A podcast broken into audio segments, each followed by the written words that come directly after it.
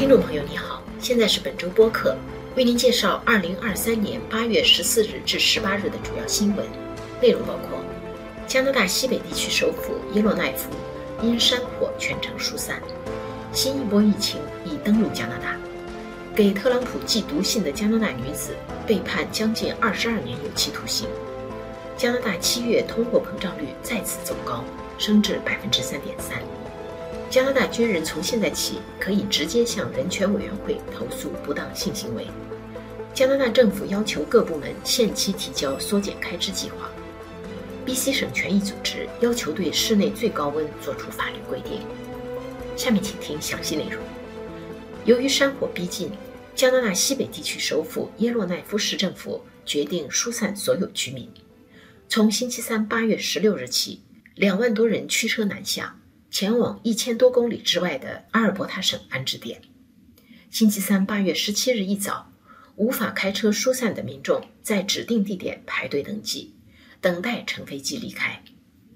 西北地区是加拿大的三个北方地区之一，只有四万多人口，其中一半住在耶罗奈夫。星期四，唯一一条南下的高速公路上是一眼望不到头的车流。除耶罗奈夫市民外，还有至少三个定居点接到了疏散通知。西北地区政府市政事务部长汤普森说：“需要疏散的民众占到该地区总人口的百分之六十五。”加拿大公共卫生署本周表示，全国各地的病毒活动状况显示出感染病例增加的早期信号，例如。自今年春季以来持续下降的新冠检测阳性率，在上个月重新开始上升，最近已经接近百分之九。本月的住院率在一周内上升了大约百分之十一。截止到八月十五日，新冠患者占据的病床数量超过一千七百张。另外，病毒样本增多的污水检测点从七月底的七个增加到了目前的十三个。大部分加拿大人已经通过接种疫苗和感染病毒获得了新冠抗体，对新一波疫情的集体抵抗力已经不是疫情初期时可以相比。但是，对新冠病毒的免疫力会随着时间逐渐减弱，而针对新毒株的更新版疫苗加强针尚在审批中，可能要到九月底甚至十月份才能发放到全国各地。另外，目前正在多个地区传播的奥密克戎新变异株 E G 点五可能会因其高传染性使疫情加剧。另据法新社等媒体报道，世界卫生组织和美国疾病防控中心星期五宣布，他们正在密切监测一种被称为 B A 点二点八六的新变异株。由于它的尖峰蛋白携带了超过三十个突变基因，世卫组织已经把它列入监测中级别。到目前为止，仅有丹麦、以色列和美国向世卫组织报告检测出这种变异株，目前还无法确认它对疫情会产生何种影响。五十六岁的费里耶被美国联邦地区法院判处二十一年零十个月有期徒刑。费里耶是加拿大公民，他在二零二零年九月。向当时的美国总统特朗普等九人寄出含有蓖麻毒素的信件，随后在开车进入美国时在边境被捕。他被指控九项涉及生物武器的罪名，每一项的最高处罚都是无期徒刑。他的刑期实际上早在今年一月份已经由控辩双方讨论商定，但直到星期五才被主审法官批准。对他的处罚还包括终身刑满后监督。和服刑完毕后永久驱逐出境。费利耶在写给特朗普的信中称他是个可憎的专制小丑，并要求他退出两个月后的美国总统大选。他在信中说：“你在毁掉美国，引领他走向灾难。”费利耶出生在法国，因此也拥有法国国籍。他在四十多岁时移民到加拿大，定居魁北克省蒙特利尔市郊。案发前。她在邻居眼中是一个和善健谈的普通中年妇女。根据控辩双方的协议书，她在家里自制蓖麻毒素，然后将其撒在信纸上。费里耶在法庭上做最后陈述时，没有表达丝毫悔意。他说自己是个活动人士，不是恐怖分子。他唯一的遗憾是没能达到阻止特朗普参加大选的目的。加拿大的通货膨胀率在五六月份连续下降到两年多最低点后，七月份再次上升，达到百分之三点三。通胀率上涨的最大助推器是房贷利息。加拿大六月份的通胀率为百分之二点八。加拿大统计局星期二八月十五日发布的数据显示，汽油价格下降放缓是通胀率上涨的另一个重要因素。另外，阿尔伯塔省电费在去年一年中暴涨百分之一百二十七点八，拉高了全国的平均水平。七月份的食品价格涨幅比前一个月低，但是仍然达到百分之八点五。远高于平均通胀率。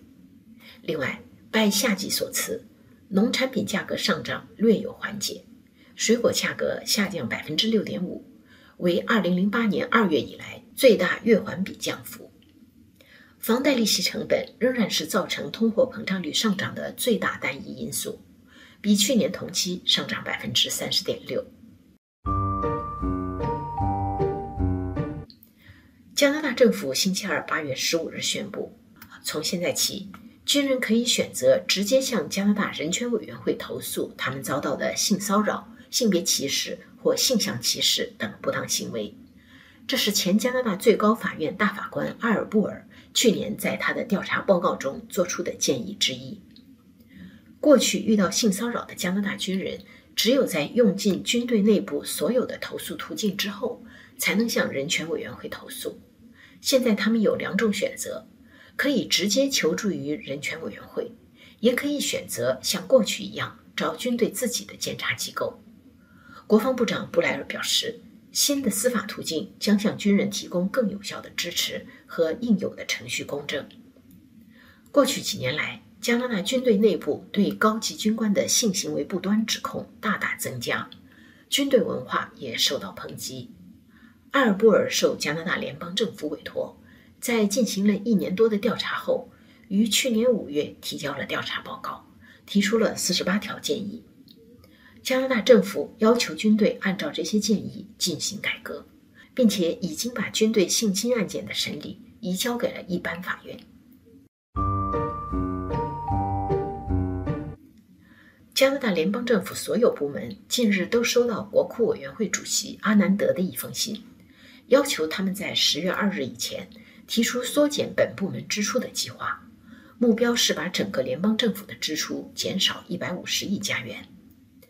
阿南德的发言人强调说，缩减开支的目标将通过消除浪费达成，不会导致裁员，更不会影响对公众的服务和福利项目，也不会影响联邦政府对各省的拨款。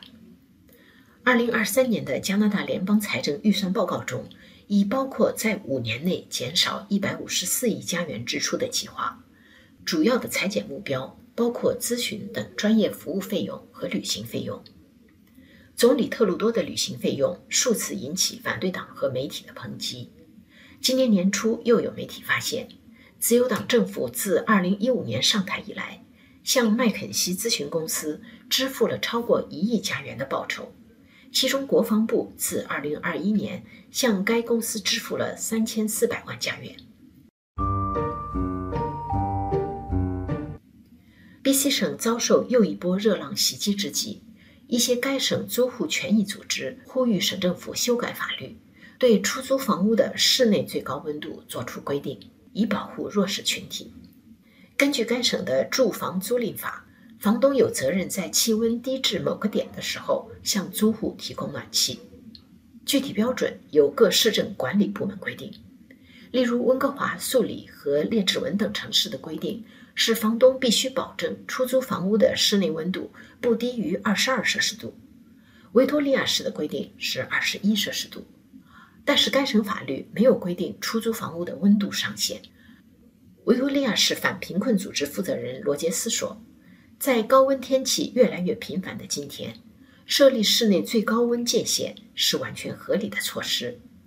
B.C 省租客权益保护组织的律师韦菲特说：“法律没有就室内最高温作出规定，只是因为它在出台时高温天气还没有像今天这样频繁。他认为降温应该像暖气和自来水一样，变成房东的责任。温哥华市长沈关健表示，该市相关部门对室内温度问题的调研即将完成，其结果可能会导致市政法规的修改。以上是本周主要新闻，谢谢您的收听。